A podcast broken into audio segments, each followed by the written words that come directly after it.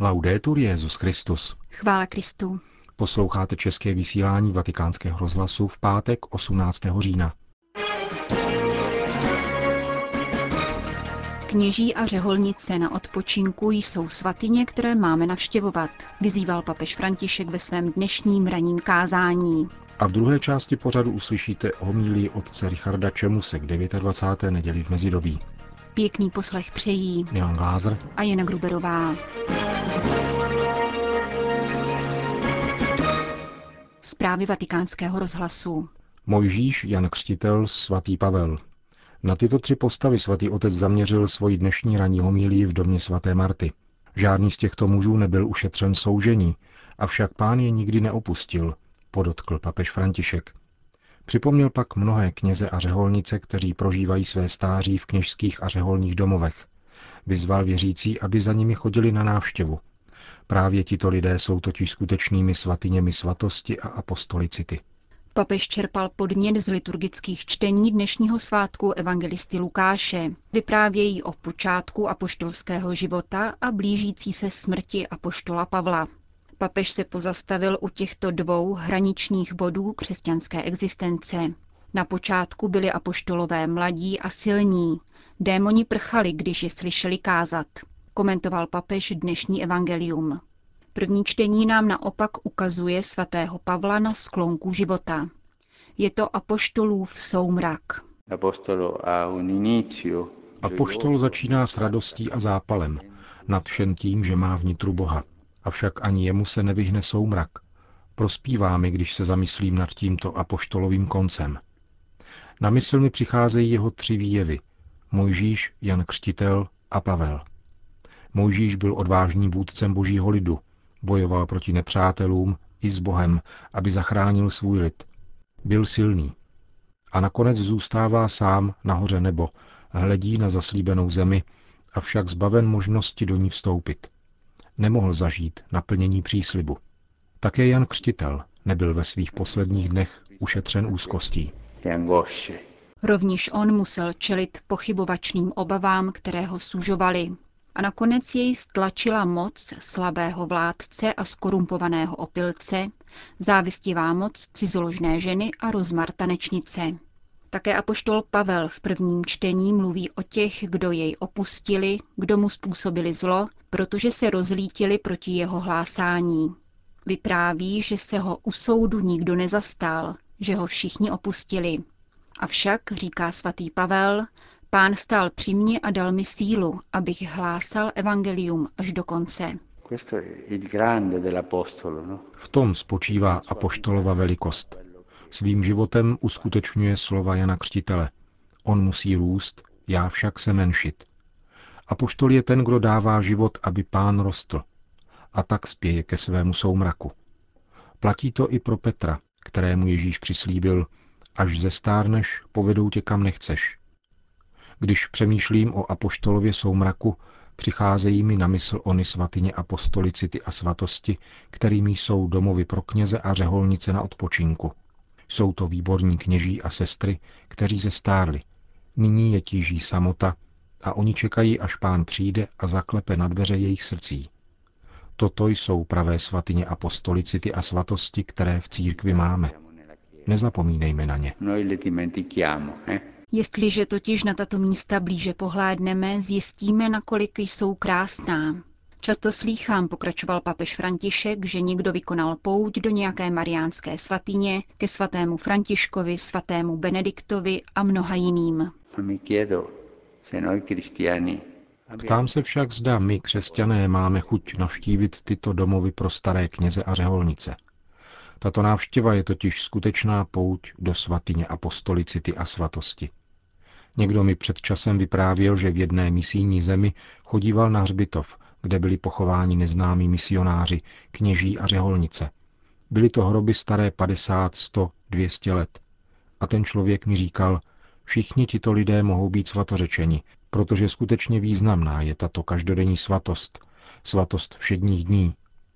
V charitních domovech čekají řeholnice a kněží na pána tak trochu jako svatý Pavel, se špetkou smutku. Opravdu, ale také v pokoji a s radostnou tváří. Všem nám prospěje, končil svatý otec, abychom se zamysleli nad tímto apoštolovým soumrakem a modlili se k pánu. Ochraňuj ty, kteří prožívají tento závěrečný okamžik, aby naposledy dokázali vyslovit. Ano, pane, chci tě následovat. Konec zpráv. Následuje homílie otce Richarda Čemuse k 29. neděli v mezidobí. Ta Bible se nedá vůbec číst. Vždyť je to samé násilí. Jedna krutost střídá druhou. A to prosím lidé, kteří věřili v Boha.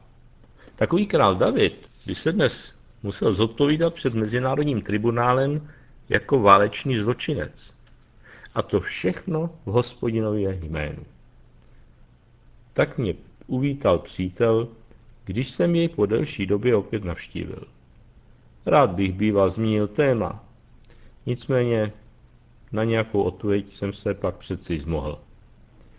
Musíme vycházet z toho, že Bůh není přesně takový, jak jej líčí písmo svaté.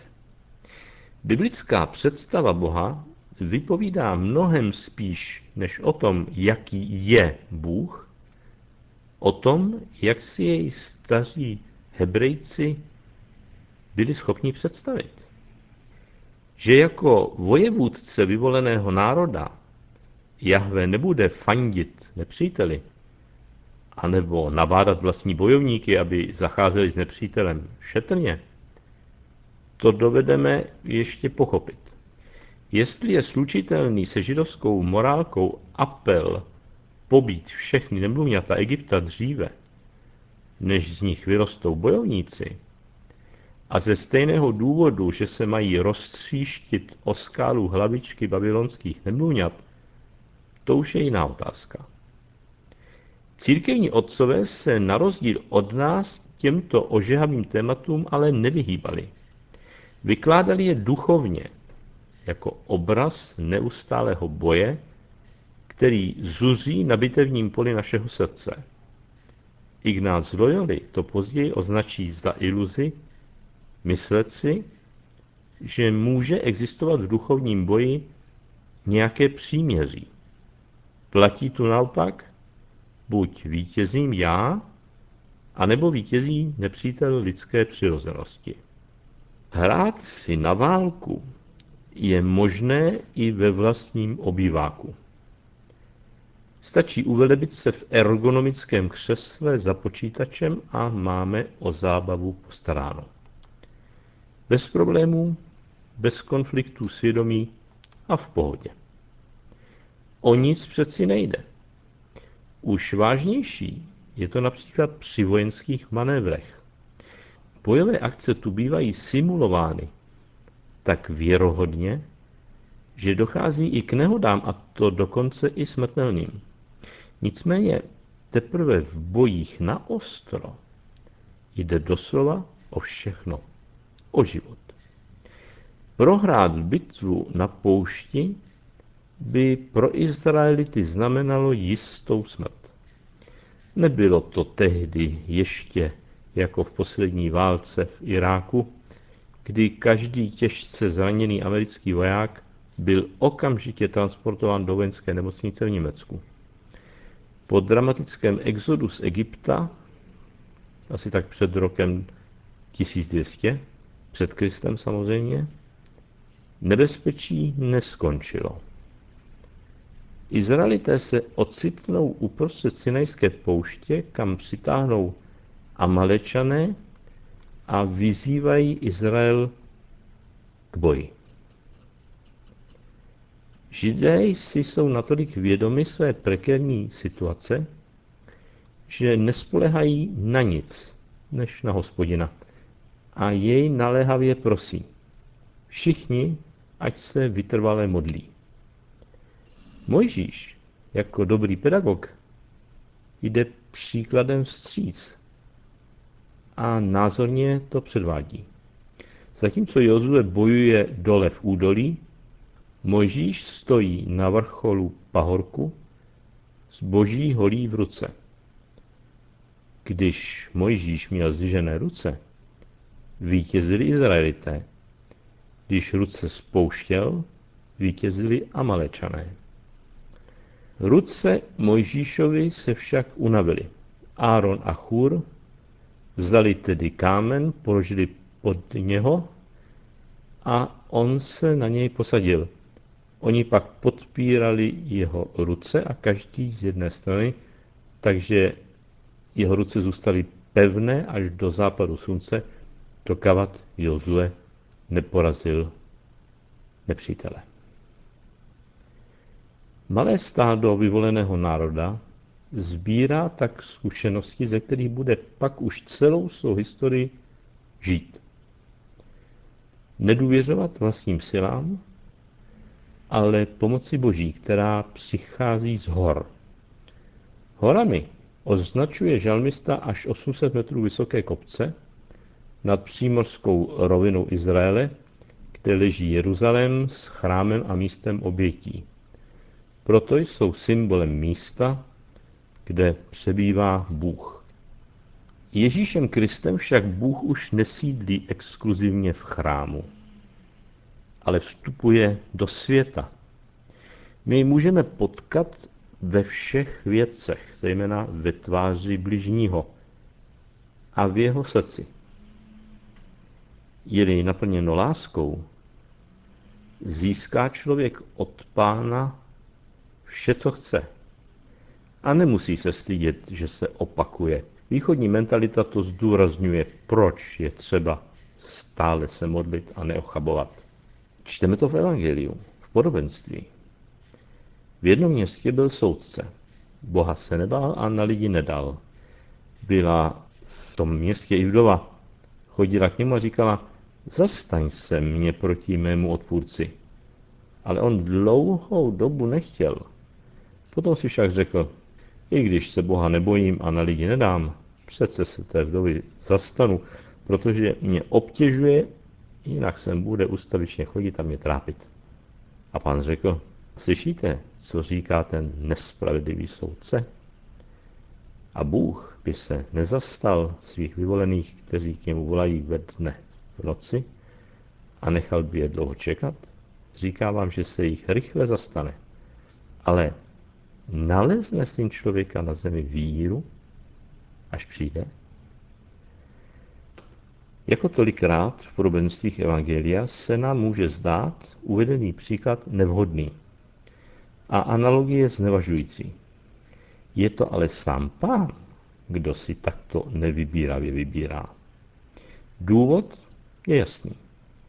Má být nad veškerou pochybnost jasné, že ten, kdo se o nás s ďáblem rval, nás povede i dál. A na nás své dílo spásy dokoná. Ale jen tehdy budeme-li chtít. Ten, kdo tě stvořil bez tebe, tě nespasí bez tebe, řekl svatý Augustín. A poštol Pavel nás proto nabádá. Drž se toho, čemu ses naučil a co jsi přijal jako jisté. Nesmíme si to ovšem nechávat pro sebe, ale rozdávat a tak šířit dobrou zvěst, evangelium dál. Zapřísahám tě před Bohem a před Kristem, píše dále Pavel. Před Ježíšem, který bude soudit živé i mrtvé, zapřísahám tě při jeho slavném příchodu a království. Hlásej slovo. Přicházej s ním, ať je to vhod či nevhod. Usvědčuj, zakazuj, povzbuzuj a všestanou trpělivostí a znalostí nauky. Proč tak naléhavě? Důvod je prostý. Dokud nám nejde o život, nežijeme.